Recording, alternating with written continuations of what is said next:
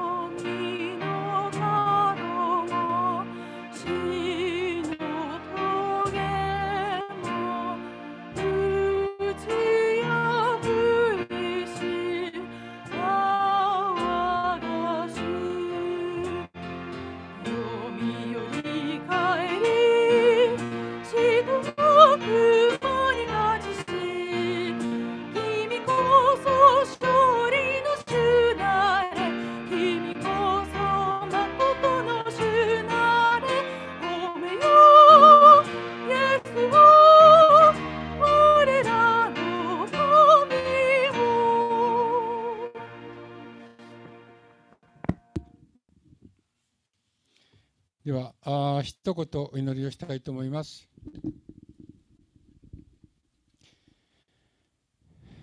天の父なる神様、えー、私たちの人生は常に順調順調に進むわけではありません。試練や困難に襲われ、恐怖や絶望を感じることもあります。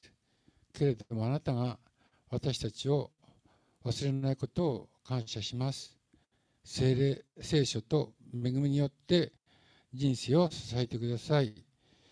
えー、特に、えー、皆さんもご承知の通り、ウクライナの方はロシアの一方的な攻撃によって本当に日々多くの方が亡くなっています。多くの方がまた自分のふるさとを去って、えー、海外に避難しています。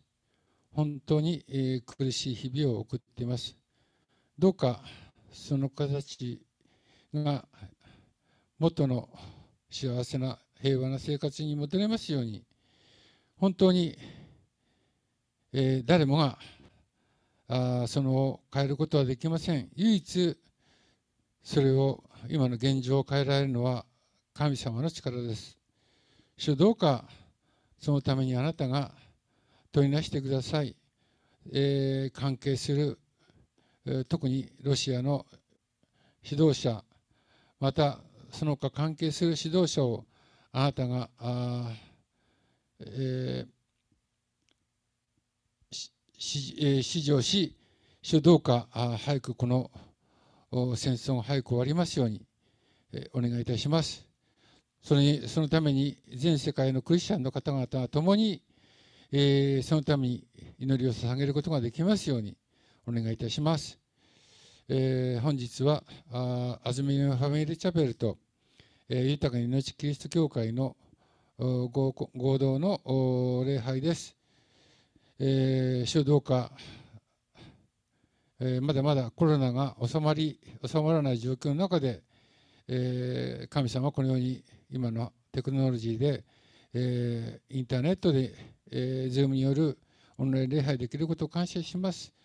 えー、直接会ってはあ皆さんはこう見えませんけれども主をどうか参加する今日の礼拝に参加する一人一人をあなたがあ力集めてくださいそしてこの1週間も主をどうかあ仕事の場所やまた学校の場所や家庭の場所やいろんな場所で、えー、あなたが回ってください特に、病のところにある方また精神的に、苦しみを抱えた方々の上にあなたの豊かな守りと祝福がありますようにお願いいたします。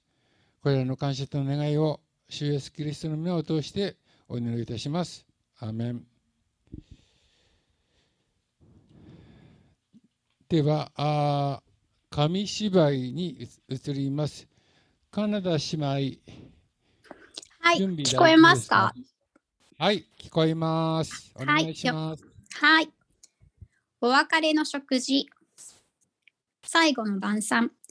マタイ26章14節から16節ヨハネ13章26から30節マルコ14章12から26節イエス様は病気の人を治し、お腹を空かせた人には食べ物をあげました。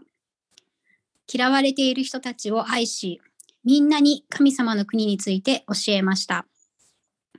しかし、ユダヤの教えの先生たちは、イエス様に焼き餅を焼いていました。先生たちは、イエス様のことがとても嫌いだったので、殺すことを決めていました。そして、イエス様の弟子のユダに銀貨を30枚渡して、イエス様を裏切らさせるようにさせました。その頃、イエス様と弟子たちは杉越の祭りをお祝いしていました。みんなで食事をしていると、イエス様が悲しそうにおっしゃいました。あなた方の一人が私を裏切ります。みんなは驚いて、先生、私ではないでしょうね、と言いました。イエス様はおっしゃいました。ここで食事をしている一人が私を裏切るのです。ユダも、先生、私ではないでしょうね、と言いました。自分で分かっているでしょう。とイエス様は答えました。さあ、行きなさい。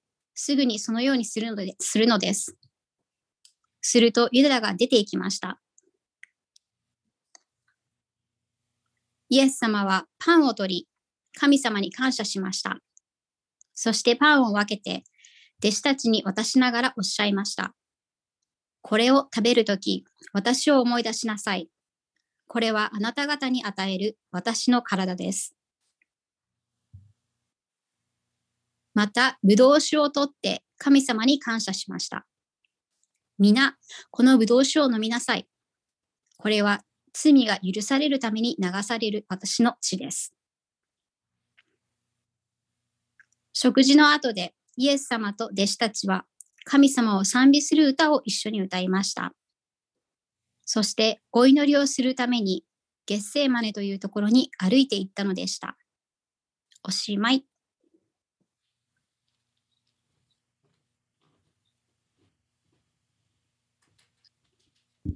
え、金田島ありがとうございました。えー、ではですね、えー、購読文をえー、皆さんと購読いたし、あ、わあわた皆さんと一緒に読みましょう。えー、3節までですので、えー、ローマ人への手紙12章1節から3節まで。せーの、そういうわけですから、兄弟たち、私は神の憐れみのゆえに、あなた方にお願いします。あなた方の体を神に受け入れられる清い来た供え物として捧げなさい。それこそあなた方の霊的な礼拝です。この世と調子を合わせてはいけません。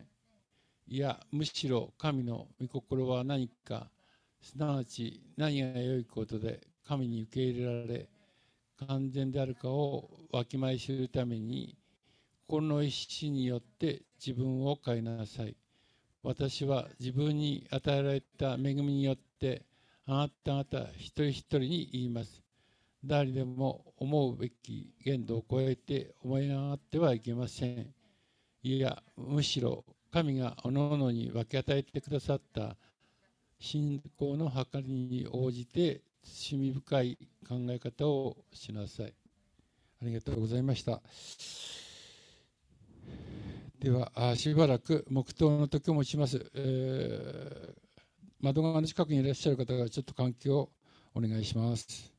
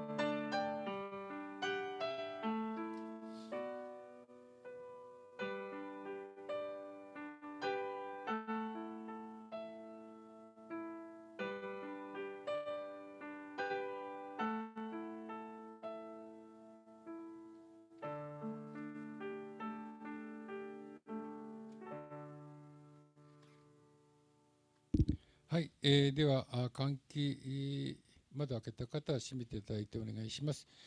えー、ではあ本日メッセージをいただく前に、えー、聖書朗読をしたいと思います。えー、創世記の11章の26節からあ12章の5節までをお読みします。テラは70年生きてアブラムとナホルとハランを生んだ。これはテラの歴史である。テラはアブラム、ナホル、ハランを生み、ハランはロトを生んだ。ハランはその父、テラの存命中、彼の生まれ故郷であるカルディア人のウルで死んだ。アブラムとナホルは妻をめとった。アブラムの妻の名はサライであった。ナホルの妻の名はミルカといってハランの娘であった。ハランはミルカの父で、またイスカの父であった。サライはサライは不妊の女で子供がなかった。テラはその息子アブラムとハランの子で自分の孫のロトと息子のアブラムの妻である嫁のサライと伴い彼らはカナンの地に行くためにカルデア人のウルから一緒に出かけしかし彼らはハランまで来てそこに住み着いた。テラの一生は205年であった。テラはハランで死んだ。主はアブラムに仰せられた。あなたはあなたの生まれ故郷。あなたの父の家を出て、えー、私が示し示す地へ行きなさい。そうすれば私はあなたを大いなる国民としあなたを祝福しあなたの名を大いなるものとしよう。あなたの名は祝福となる。あなたを祝福する者を私は祝福しあなたを呪う者を私は呪う。地上のすべての民族はあなたによって祝福される。アブラムは主がお告げになった通りに出かけた。ロトも彼と一緒に出かけた。アブラムがハランを出た時は75歳であった。アブラムは妻のサライと甥のロトと彼らが得たすべての財産とハランで加えられた人々を伴いカナンの地に行こうとして出発した。こうして彼らはカナンの地に入った。えー、本日はあジャンさんにですね、えー、ジャン先生に信仰の父アブラハムという題でメッセージをいただきます。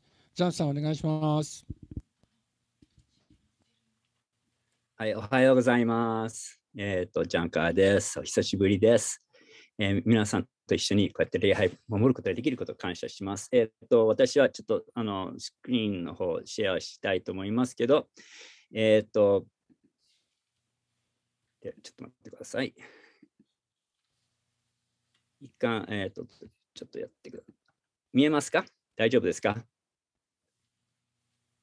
えっ、ー、と、信仰の父っていうことをちょっとメッセージしたいと思います。あ神様アブラムを選ばれ、召され、導かれたっていう、さ先ほどの聖書の箇所からのお話です。えっ、ー、と、私はちょっと、えっ、ー、と、できれば皆さんに、えっ、と、その、まあ、このアブラハムについて話したいんですけど、どうしてそれ、この話をするかっていうと、私は今、JTJ っていうところで、あの確かな土台、まあ、ここに神の救いを、ね、聖書の年代順に追うっていう、そういう、まあ、土曜日、第2と第4の土曜日の朝、えーと、上野で教えています。えーまあ、こういう形で、これが、まあ、去年から始めてて、これが 2, 2年目のものです。で、あの私は安曇野と松本でこの確かな題を教えてきましたけど、安曇野は2回 ,50 2回 ,2 回にわたって50回やりました。えー、そして、もう以上でしたね。そして、あの豊かな命協会では、えーと、大体70回やりました。この年代順で、こうやって聖書の中見て、救いの話をこう追うようなものをしました。で、今回は、その、まあ、重田先生に頼まれて、これぜひ、まあ、JTJ で、その、まあ、特にあの先生の教会の、まあ、方々に土曜日の朝教えてます。で、えーとまあ、こういう形で今年また、えー、と5月からまた次の2年目をやりますけど、ぜひもし興味ある方は、えーと、加わってください、えーと。こういう形で、そしてこういうものですけど、ぜひ、まあ、時間ある方、一緒に加わってください。で、私はちょっとこれについてちょっと考えさせられたんですね。えー、この教えてて教えられたことたくさんありました。えー、まあ、この聖書の流れを中で、このアブラハムの大切さを見てきました。そして私はキリスト者としてこの話は今の私たちとあまりかけ離れてないことを理解してほしいっていうのは、本当に僕たちの毎日の関係、まあ、生きている中のこの信仰っていうことについてすごい考え、私は考えさせられたんですね。で、この、えー、とアブラハムの、まあ、アブラム、まあ、まあ、初めの方ですけど、アブラハムのちょっと呼び名っていうんでしょうか、説明もこうやって聖書の中にすると、信仰の父とか、神様の友とも言われてます。ですからこれはちょっとある旅で、まあ前もそうでしたけど、できれば数回をかけてこの信仰の父について、アブラハムについてお話ししたいと思います。で、えっと、その、えー、まあちょっと準備の中でこんなことを、まあこれ、ホサナですけど、とね、あの、ナホさんですけど、ホサナがあるものをこれ私に見せてくださったんです。すごく僕は衝撃的っていうか、すごく良かったんです。これがホサナが書いたもので、これを私はすごく意味あるもの、いえば聖書を見るときに私たちどのように見るかっていうことが大切です。で、えっと、ちょっとこれをやっていきますけど、このは初めはそうそうですね、えー、創造主がいる。そしてこの方は主権者。創世記一章二章を見ますと、主権者、主であること。何でもできる。すべてを知っている方です。まあ、良い方で祝福を与える。人には、その善悪を選ぶ機会をも与えた。ロボットみたいに人間を見なくて、え、本当に選ぶ機会を与えたんですね。そして、まあ、こうやってあの親類の中の家族って言えば信じている中、こうやって神様との親しい関係にいたものでしたね。そして純粋な潔白な中にいた。これアダムとエバは本当に罪ないものとして、まあ、いたっていうことですね。でも、そこで終わらない。であこれでちょっと僕はそれを考えると、本当に創世記一章二章の凄さっていうのは神様の力が見えます。また神様の栄光、神様どんなにすごい方か、どんなことができるかっていうことを言えます。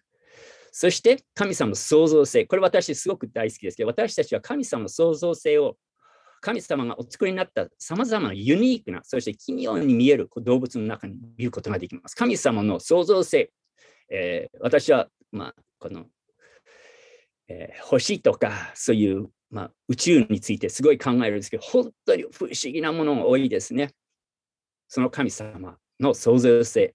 神様の善意、神様の善意は人間、動物、植物はまた供給する作物に降る雨を通して示すことができます。神様は私たちの必要を満たしてくださる。神様の愛。本当に私たちは被造物の中に神の愛が現れているものを見ることができます。親が人間も動物も本能的に子供を世話する姿にこの愛を見ることができます。また、被造物がすべての生き物の必要を満たしていることにも、この愛が現れます。ですから、えー、この初めの部分ですけど、そこで終わらないんですね。ここで死とか隔てっていうのが出ましたね。それは信頼しない、神様を信頼しないものです。前は神様を信頼している中の家族でしたけど、それが罪とし罪人として、まあ、私たち失われた人たちとして、その創世記3章に見えます。えー、死、隔て、裁きがこうやって見ます。寂しいですね。そして、助け、希望が必要。そして、まあ、本当に、まあ、これ世の中今見てもそうですけど、本当に壊れた家族、本当にうまくいくべきなのに、それがうまくいってない。でも神様はその中で3章の15節にその約束、希望を与えるんですね。え私たち人間っていうのは本当にどうしようもないものです。罪人です。え多くの人が自分が罪人であることを同意することでしょうが、ほとんどの人は自分が無力な罪人であると言いません。その違いは、罪人は自分が神様に受け入れられるように、何かね、常に何かできるかことがあると信じているのです。良い生活する、教会に行く、祈る、バプテスマを受ける、償いをする、などとありますけど、しかし私たちは無理欲のツイートです。神を喜ばせるために自分何もできないと考えています。聖書は私たち無理欲のツイートであると言っています。人間は無理欲のツイートであるだけではなく、人間は神の意志と計画に従ってのみ神に近づくことができます。人間は自分のやり方で来ることも、自分を救うこともできません。で、それが、そこででも終わらないんですね。で、これは先ほどのあの紙芝居にもありましたけど、このイエス様のその福音っていうのが出てきますね。そしてこれは罪の代価が支払われる。そして神を信じることを信じる私たちはそうやって救われる新しい命、永遠の命をいただきます。そして回復に向かっていく新しい家族なんですね。で、えー、最後にこの冠、新しい新天地ですね。完成されたものが永遠に創造主として、として、と一緒にいる。えー、罪の裁き、隔てから解放される。永遠に神の家族である。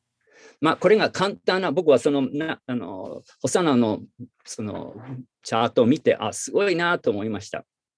えー、私たちは、この、まあ、このね、見てて、神,、まあ、神様のそういう歴史の中に働かれる時をこうやってどんどん見えていきますね。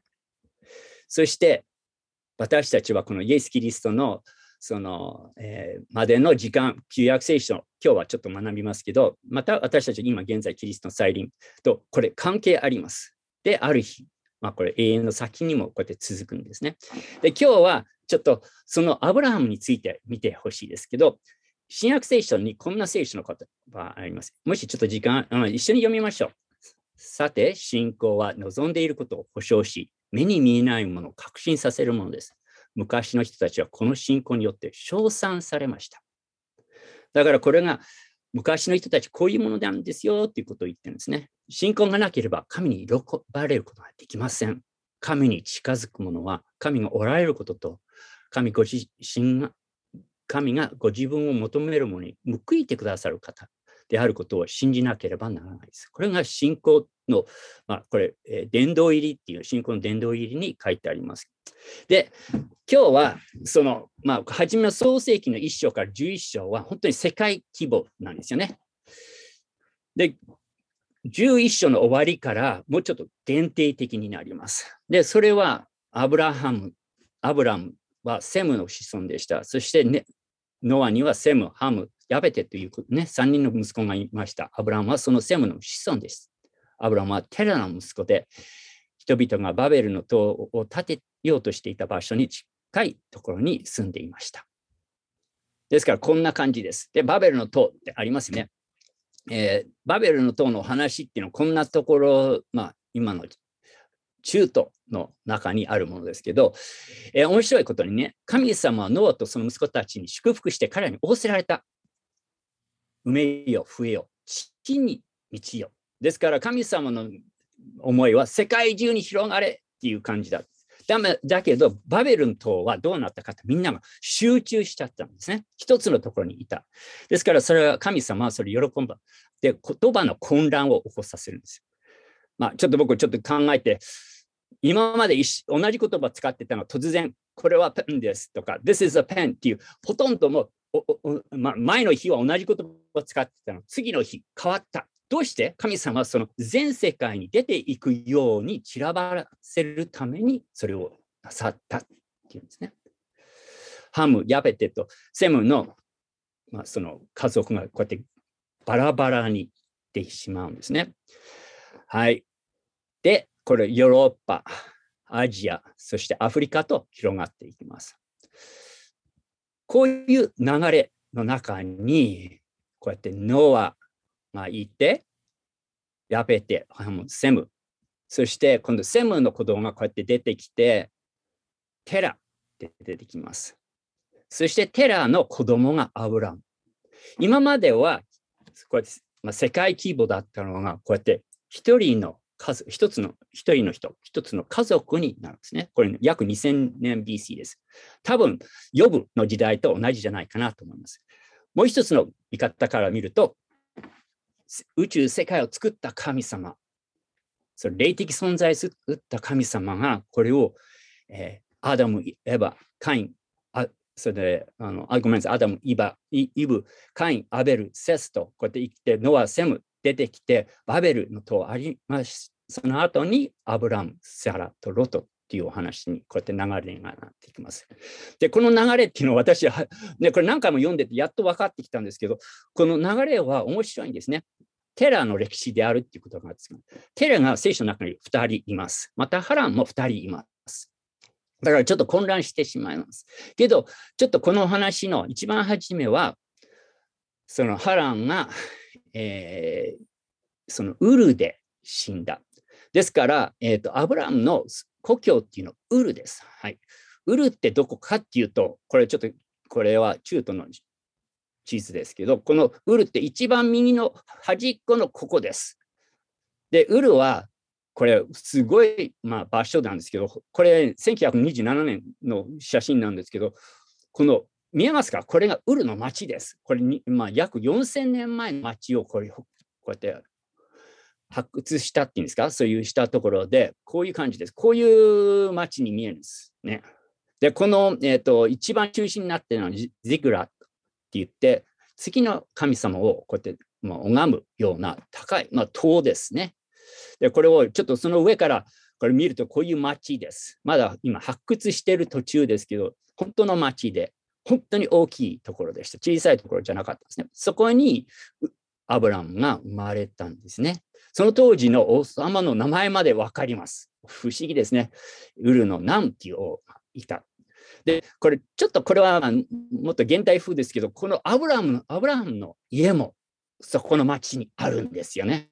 面白いですね。まあ、これは多分、あの、後にできたものだと思います。本当のアブラムがそこに住んでたかっていうと。でも、地域のその周りの人たちは、ここは私たち、アブラムの子孫のだとか関係あるんだっていうことを言ってます。で、もうちょっと面白いのは、このウルの町のレンガの中に歴史性点あります。モルタールが入ってます。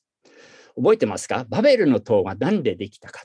その、えー、何やブリまあ、粘土で作ったものとモルタールでできてるんです。だからそれがこれ4000年前の家もそういうものであったっていうこと、本当に面白いですね。だから事実あったとことです。もう一つ分かることは、ここでテラーは、えーまあ、こうやって子供を産むんです。アブラムっていう子供で、そしてまた、えーえー、このカナンの地に行くために彼らのウルから一緒に出かけたっていうことなんですね。この出かけ方っていうのはどういうことかっていうと、多分このその後、これ12章の一節に、主はアブラムに仰せられた。あなたはあなたの生まれた故郷、これウルですね。あなたの父の家を出て、私が示すところに行きなさい。って神様は言ったことなんですね。神様の言葉が彼にあったんです。ですから神様は人と語られます。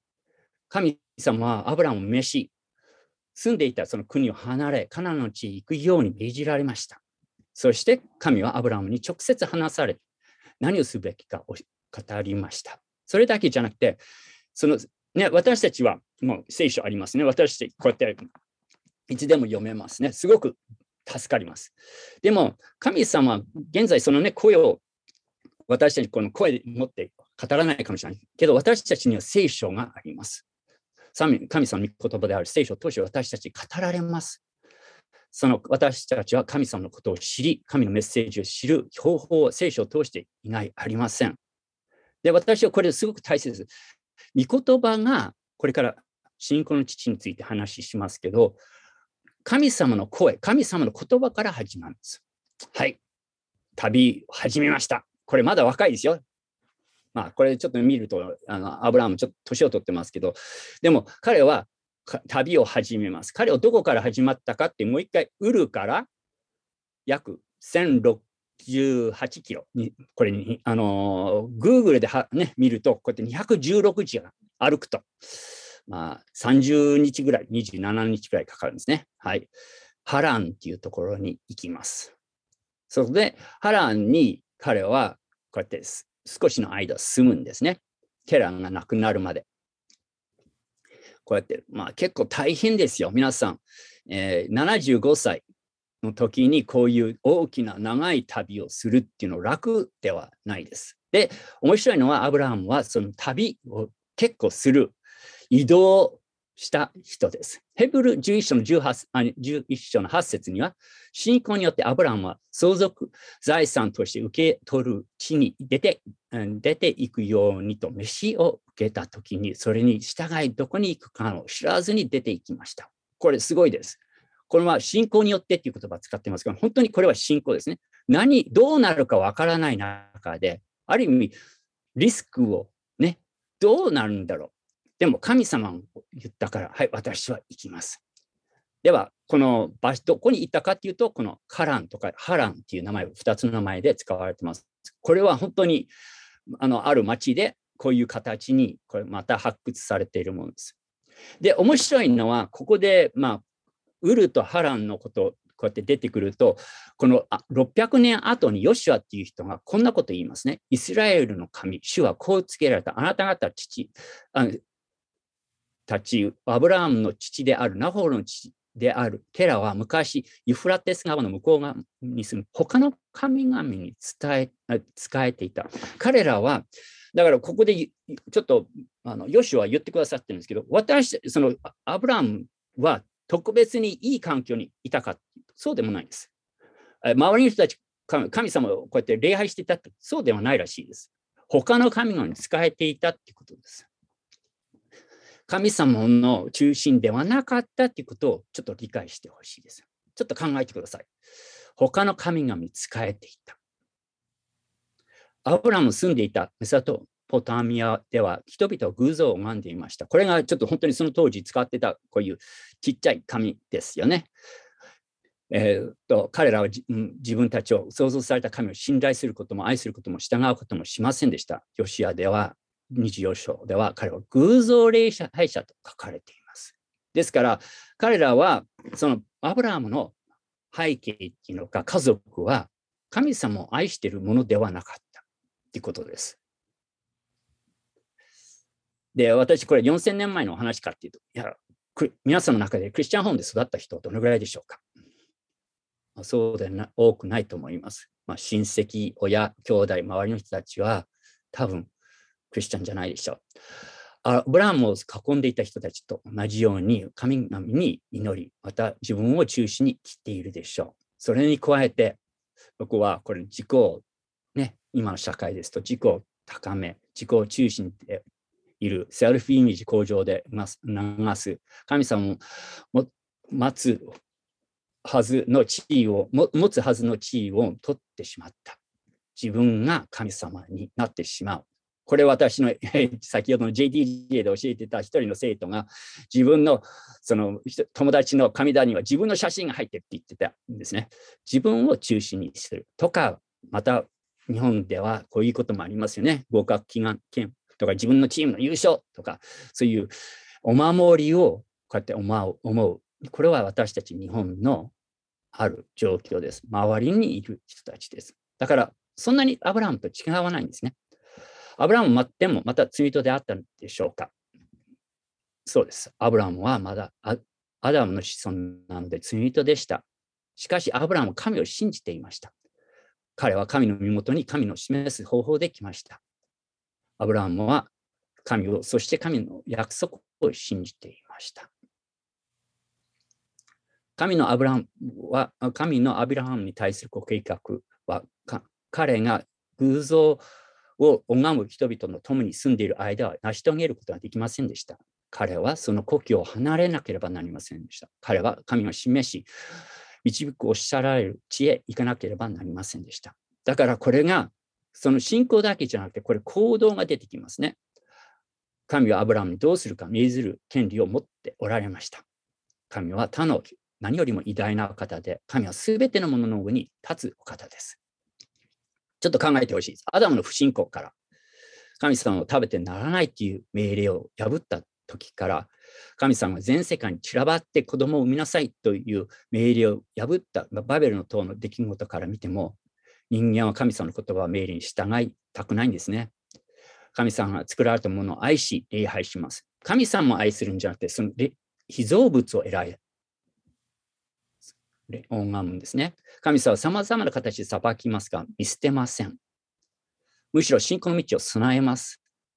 サタンの力から救う方法、永遠の裁きからの救いの方法、約束された方、子供、救いの箱舟、そしてこれからアブラハムを通してもっと身近な方法を紹介しています。ではちょっとこれを神様はね、忍耐強く、恵み深く、愛を持っています。約束を忘れていません。これちょっともう一回言います。約束を忘れていません。計画、こうやって失っていません。ですから、よく神様のメッセージを聞く必要があります。はい、もう一回、4000年前のお話ですか？自分が神様を選んだのではない。神様から声かけられた感じがする。思い出す言葉、あなたは私を選んだのではない。私はあなたを選んだって、この神様がそれある人に言うんですね。私たち、私はそう思います。自分が神様を選んだんじゃなくて、神様は私に声をかけた。でももう一つ面白いところは、パウロが言った通り、神様は遠く離れてない方で、あの遠く離れている方ではなく、近くにいる方です。私に語った。皆さんに語った。続けて、創世記の12章2節見ますと、これ神様がそうすれば私はあなたを大いなる国民とし、あなたを祝福し、あなたの名を大いなるものとしよう。あなたの名を祝福となる。神様は上から彼に声をかけたんです。かかった。面白いですよ。バベルの塔は逆なんですね。我々の道を、町を建てよう。頂の天に届く塔を建て、名を上げよう。人間の思いを自分で何かしよう、何をしようって考えるんですね。で、聖書は逆なんですね。アブラハムも逆なんですよ。神様からのそういう言葉に彼は動かされるんです。神様に対する約束は本当に神様の愛の踏みです。また、誠実な神様、決して変わることがない方です。ノアの子孫、つまり私たちの先祖は神とその真実、真理から自分の意志を離れていきました。彼らは創造主である神の代わりに、神が創造されたものを拝んでいました。彼らはバベルの塔を建て始めたことで神に反逆しました。彼らは全ての罪にもかかわらず、神はサタンの力、また永遠の裁きから人間を救い出す計画をやめられることはありませんでした。何者でも、どんなことでも神の計画を止めることはできないのです。神様は約束されたこと必ず守られます。神は始められたことをすべて成し遂げられます。何事も神がその計画を実行されます。目的果たされるのを邪魔することはできません。神がアブラハムを召されたのは人間を罪の束縛から救い出すご計画の中で次のステップでした。はい。神はアブラハムの時代も今も変わることはありません。神は今でも愛に満ち、憐れみ深く、目に飛んでおられます。神は人間を永遠の裁きから救い出す計画を忘れておられません。神はすべての人をサタンの力、罪から救われることを願っておられます。そしてアブラハムに対する神様の約束を読んでみましょう。えー、子供がいなかった2人です。アブラハムとサライです。でも神様はアブラムに偉大な国民とするって約束しました。また神はアブラムを守り祝福し非常に重要な人として彼は通して他の人たちまた恩恵をと助けを受けると約束されました。この次の聖句すごいですよ。えーあなたを祝福する者、私は祝福し、あなたを呪う者、私呪う。地上のすべての民族はあなたによって祝福される。神様はアブラハムを通して、すべての人たちが、世界の人たちが祝福される。ちょっともう一回思い出してほしいです。バベルの塔で我々が全地に散らされるといけないから。ちょっとこれはまた消極的なんですね。自分のこと、自分がこうやって守るため、自分、まあ、リスクないような形ですね。いや、アブラハムの旅はこれからです。それは世界の人たちが祝福されることです。また、神はアブラムを助けるのも、神が栄えさせ、彼を不当に扱う者に神様の災いをもたらすと約束されました。こうやって、アブラムに対する出ていくっていうことですね。もう一回、ちょっとその最最後のところを見て、地上のすべての民族をあなたによって祝福される。これはアブラムに与えられた約束のうちで最も素晴らしいものです。なぜなら、約束された方のことを示しているから。神様がこれから創世記3章で15 3章の15節で約束されたものが、アブラムを通して祝福を与え、その他の人たちを明け渡すっていうんでしょうか、与えることになるっていうんですね。神はサタンの力を打ち破砕く救い主を送るとエデンの園で約束されたの覚えてますか？神はここでアブラムの子孫が一人がその約束された方となると約束されたんです。はい、ちょっと歴史を見ましょう。はい、初めの約束がありました。約束の実現があります。ここでアブラハムが約束された人の登場です。はい、アブラムは途中にいます。ま、旧約聖書の人たちです。彼らは何をしたかというと、これを見て信仰によってそれを受け入れたっていうことです。神様の言葉で、まあ、神様の言葉をこうやって言った後に、彼らはそれを信じた信仰。はい、彼らは何見てたか、先を見てたっていうんですね。よく分かんなかったですよ。でも、信じていた。地上のすべての民族はあなたによって祝福されるっていうことですね。地上にいるすべての人々はアブラハムから出る一人の子孫によって祝福されるのです。この約束はあなたも、あなたの家族も、私も、また私の家族も、すべての人が含まれているのです。神様が約束された救い主は、この地球のすべての国々の人々のための送られたのです。最後の部分ですけど、アブラハムは主がお付けになった通り出かけた、出ていくんですね。言った通りですよ。ロトも一緒に行った。75歳であった。アブラハムはサライを連れて行って、彼らのね、と得たすべての財産とカナンに加えられた人々を伴い、カナンに地に行こうとして出発した。こうして彼らはカナンの地にに入った。はい。彼は75歳です。若くないです。もうね、あの免許だったらもうこういうマークですね。はい。これはどういうことかっていうと、ハランからこれまた800キロですよ。75歳でやるっていうのはすごいです。えー、でも彼らは神様が言った通りに彼出かけました。カナンに行きました。アブラム神を信じ従いました人が神を喜ばせ救われるために信仰を持つ必要があります。もう一回ちょっとね、これ見てください。神に近づくもの。信仰がなければ神に喜ばれることはできません。神に近づくものは神がおられることと、神がご自身、ご自分を求めるものに報いてくださる方であることを信じなければならないです。では、ちょっと今日はね、あのこの大切な信仰ということを考えてほしいです。信仰は自分の思いつくものでも、生まれつきのものでも、熱心に勉強したり、霊的なものを追いと求めたりした結果でもないです。エペソ2章の8節から9節信仰は神からの贈り物であり、私たちがそれに値するからでも、獲得できるからでも、持つに値するからでもないことを明確にしています。それは私たち自身から出たではなく、神からのものです。私たちは力や自由意志で得られるものでもありません。信仰は神の聖なる計画と目的に従って、神の恵みと憐れみとともに、ただ神から与えられたものであり、それ以外、神が全ての栄光を手にするのです。はい、これ、もっと時間かけたいんですけど、こんなお話覚えてますか？聖書あのそう、えー、新約聖書のイエス様の本当に最後、働きの終わりの方になりますけど、彼はある人に、このまあ、神は従順な、忠実な人を祝福することを好まれます。ルカによる福音書7章50節にその典型的な例があります。イエス様は罪深い音と対話しておられるとき、なぜ信仰が報われるのか、ちらりと見せてくださいます。あなたの信仰はあなたを救ったのです。この女性は信仰によってイエス・キリストを信じたので、イエス様はそれを報いたんです。はい、信仰と私たち、これね、大切で、信じる。これは事実か真実とか本当のことっていう感じですね。信仰っていう言葉。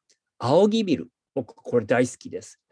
敬意を持つ、聖なるものへの恐れ、称賛から生まれる。これ、また愛情です。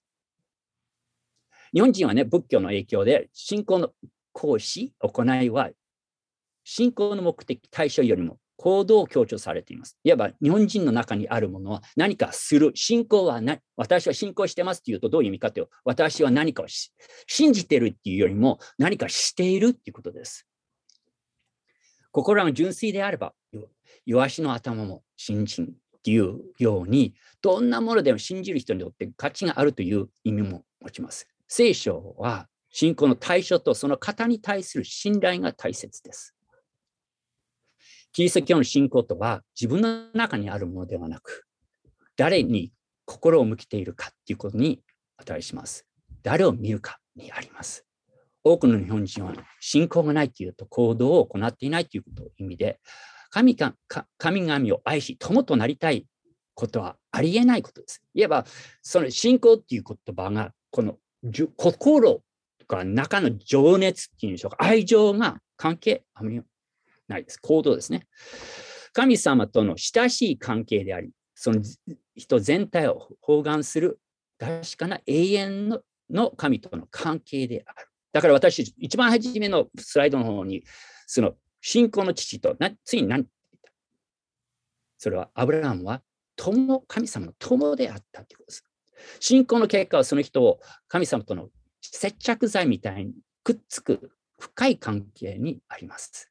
ちょっと付け加えて、この信仰の大きさはにはないです。だから、からし種の大きさでも大丈夫なんですね。どのぐらい大きい？いや、関係ないです。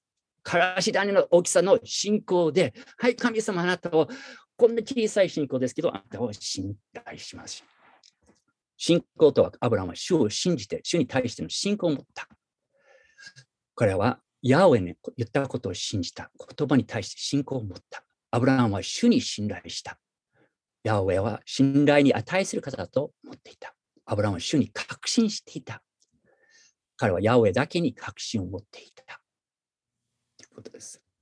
えー、こんなものも準備している中で見つけましたけど、考えさせられました。神は私たち信仰によって生きるとき、私たちが自分の人生のテーマとしてリスクを受け入れる、包含する、包容する時のみ機能するように神世界をデザインされました。ちょっと面白いですね。世界のデザイン、神様どのようにデザインしたかっていうと、私たち信仰に生きるとき、私たち自分の人生のテーマ、リスクを受け入れる、包容する、気のみ機能するんです。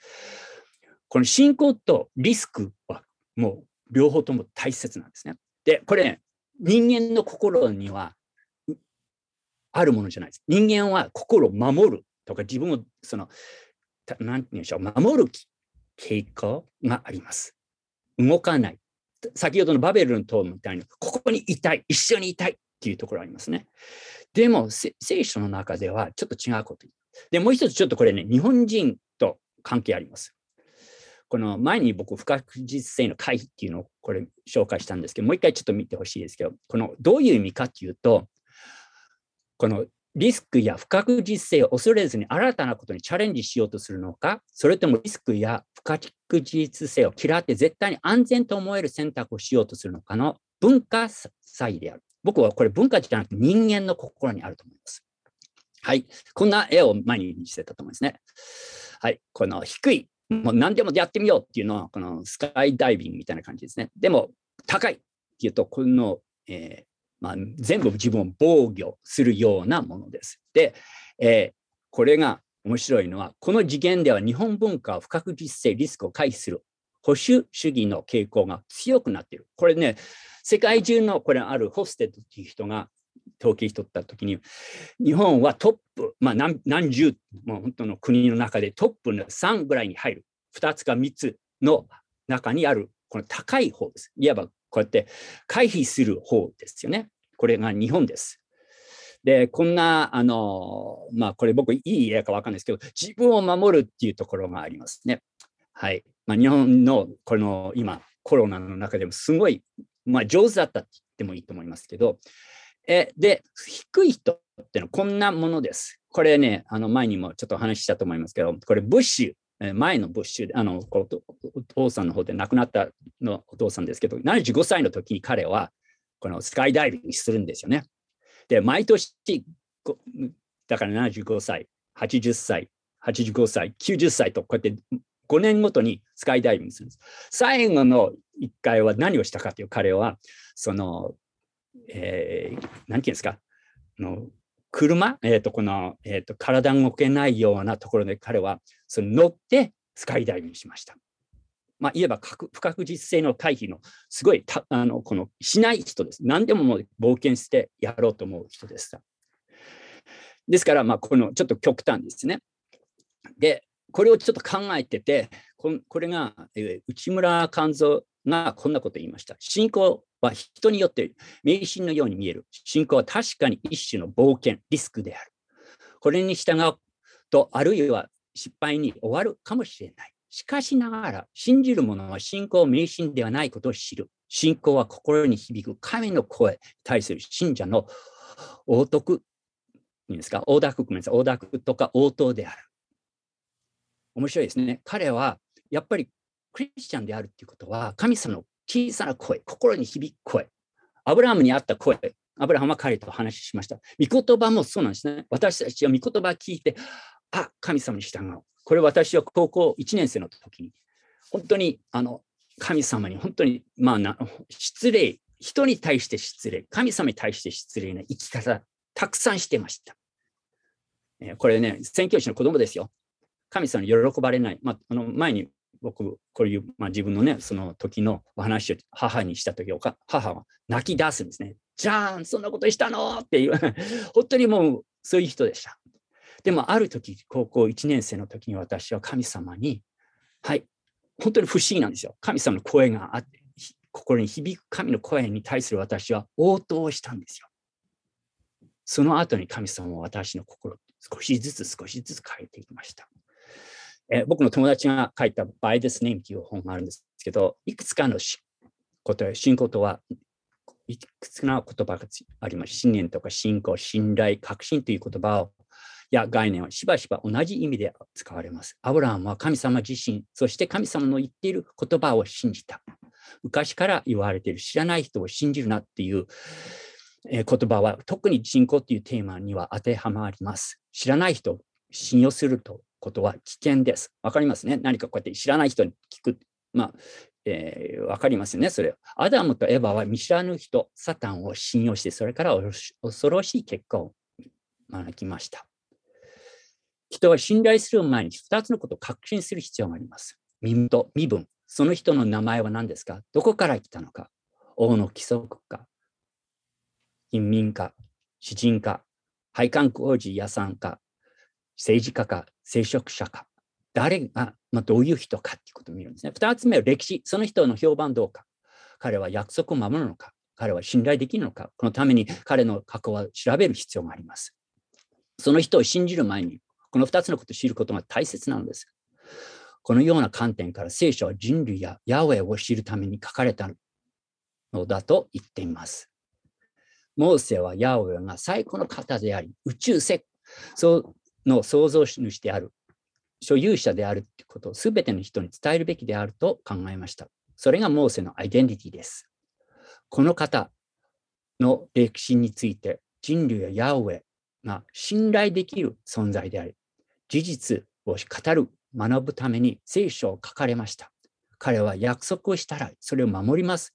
私たちはまだ神の歴史を学ぶ、その初期段階にいるかもしれないが、時が得ても、エエヤオエの約束は徹底的に試されてきましたって、支援の119編の140節にあります。神様の言葉はもう見れば見れるほど、本当に、あれ、これは本当だ。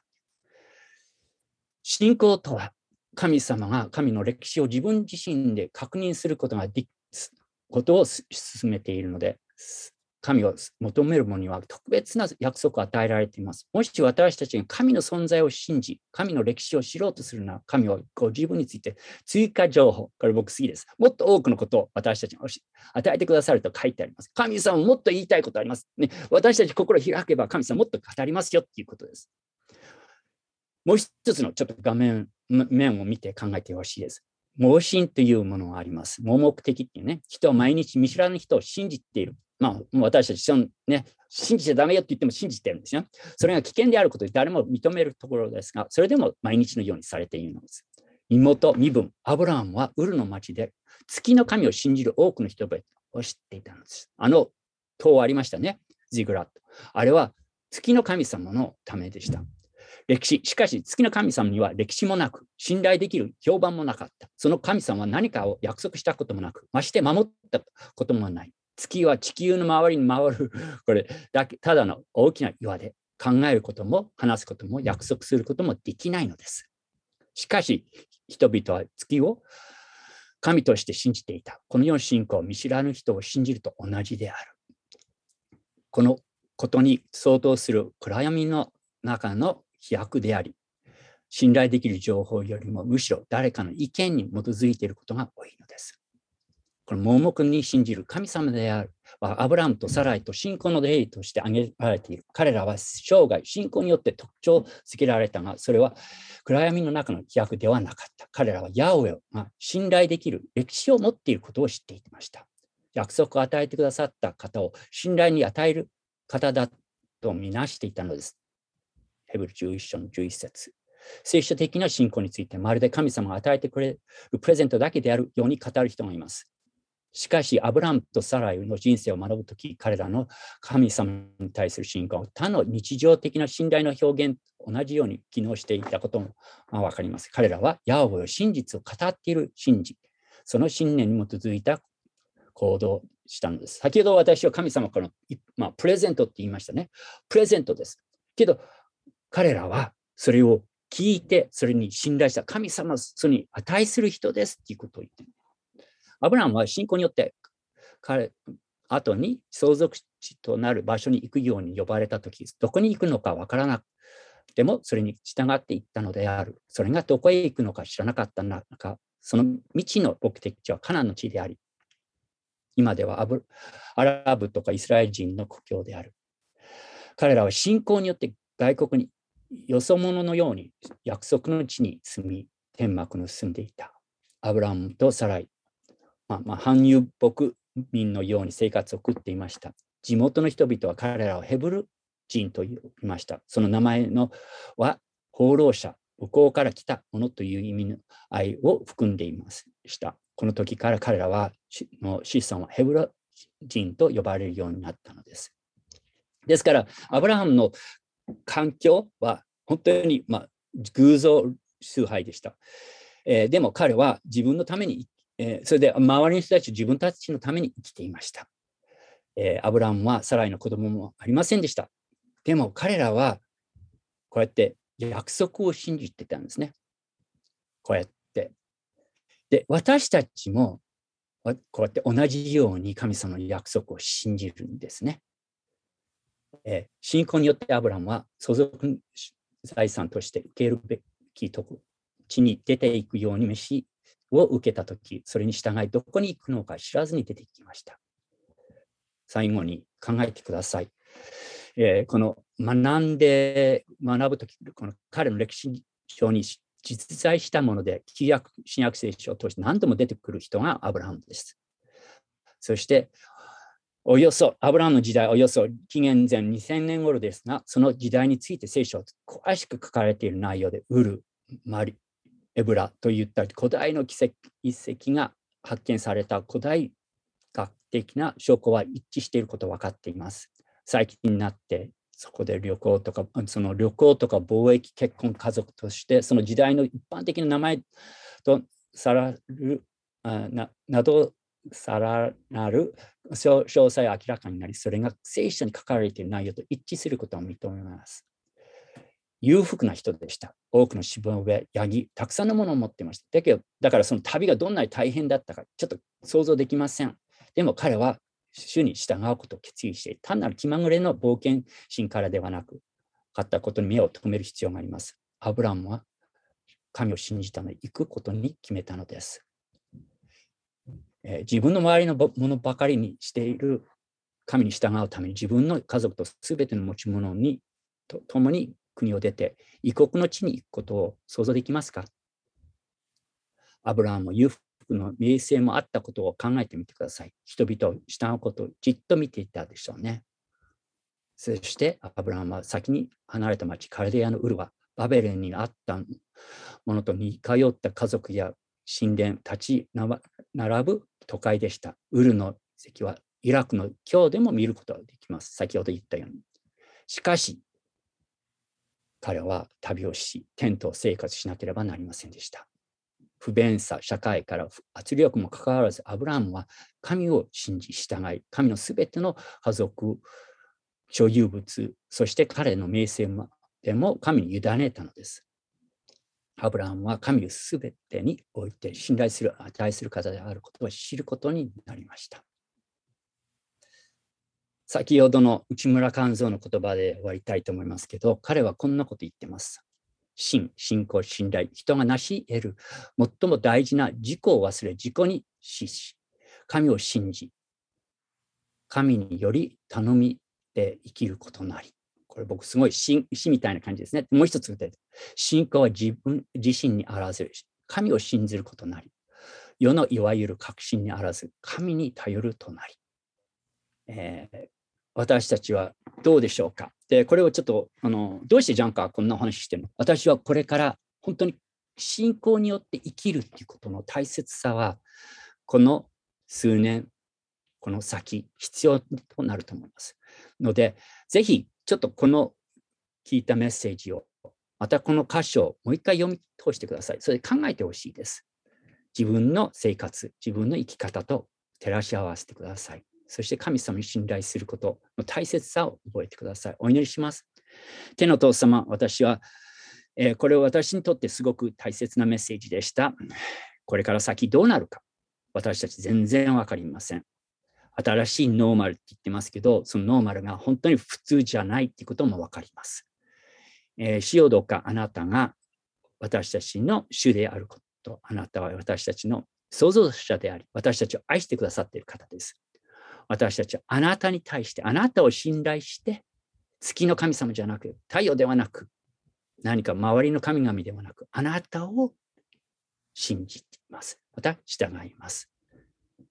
私たちの弱さの中のその小さい信仰、どうか神様、それを報いてください。イエス様の皆によってお祈りします。アーメン。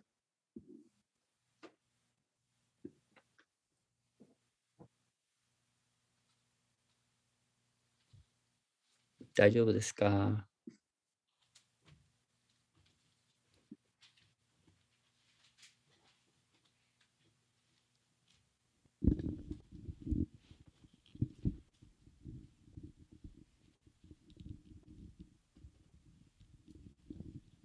ジャンさんありがとうございました。えー、それではですね、しばらく黙祷の時を持ちたいと思います。また関係お願いします。